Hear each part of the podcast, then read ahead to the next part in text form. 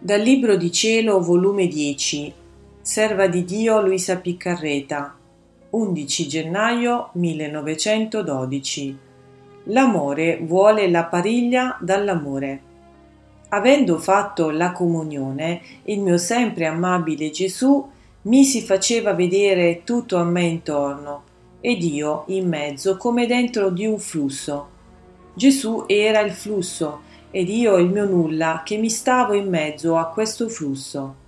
Or chi può dire ciò che io sperimentavo in questo flusso? Mi sentivo immensa, eppure di me non esisteva che il nulla.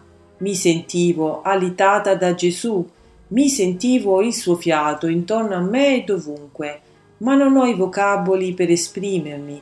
Sono troppo ignorantella, l'ho scritto per obbedire onde dopo Gesù mi ha detto Figlia mia, vedi quanto ti amo e come ti tengo custodita dentro del mio flusso, cioè dentro di me, così dovresti tenermi tu custodito e ripararto dentro di te.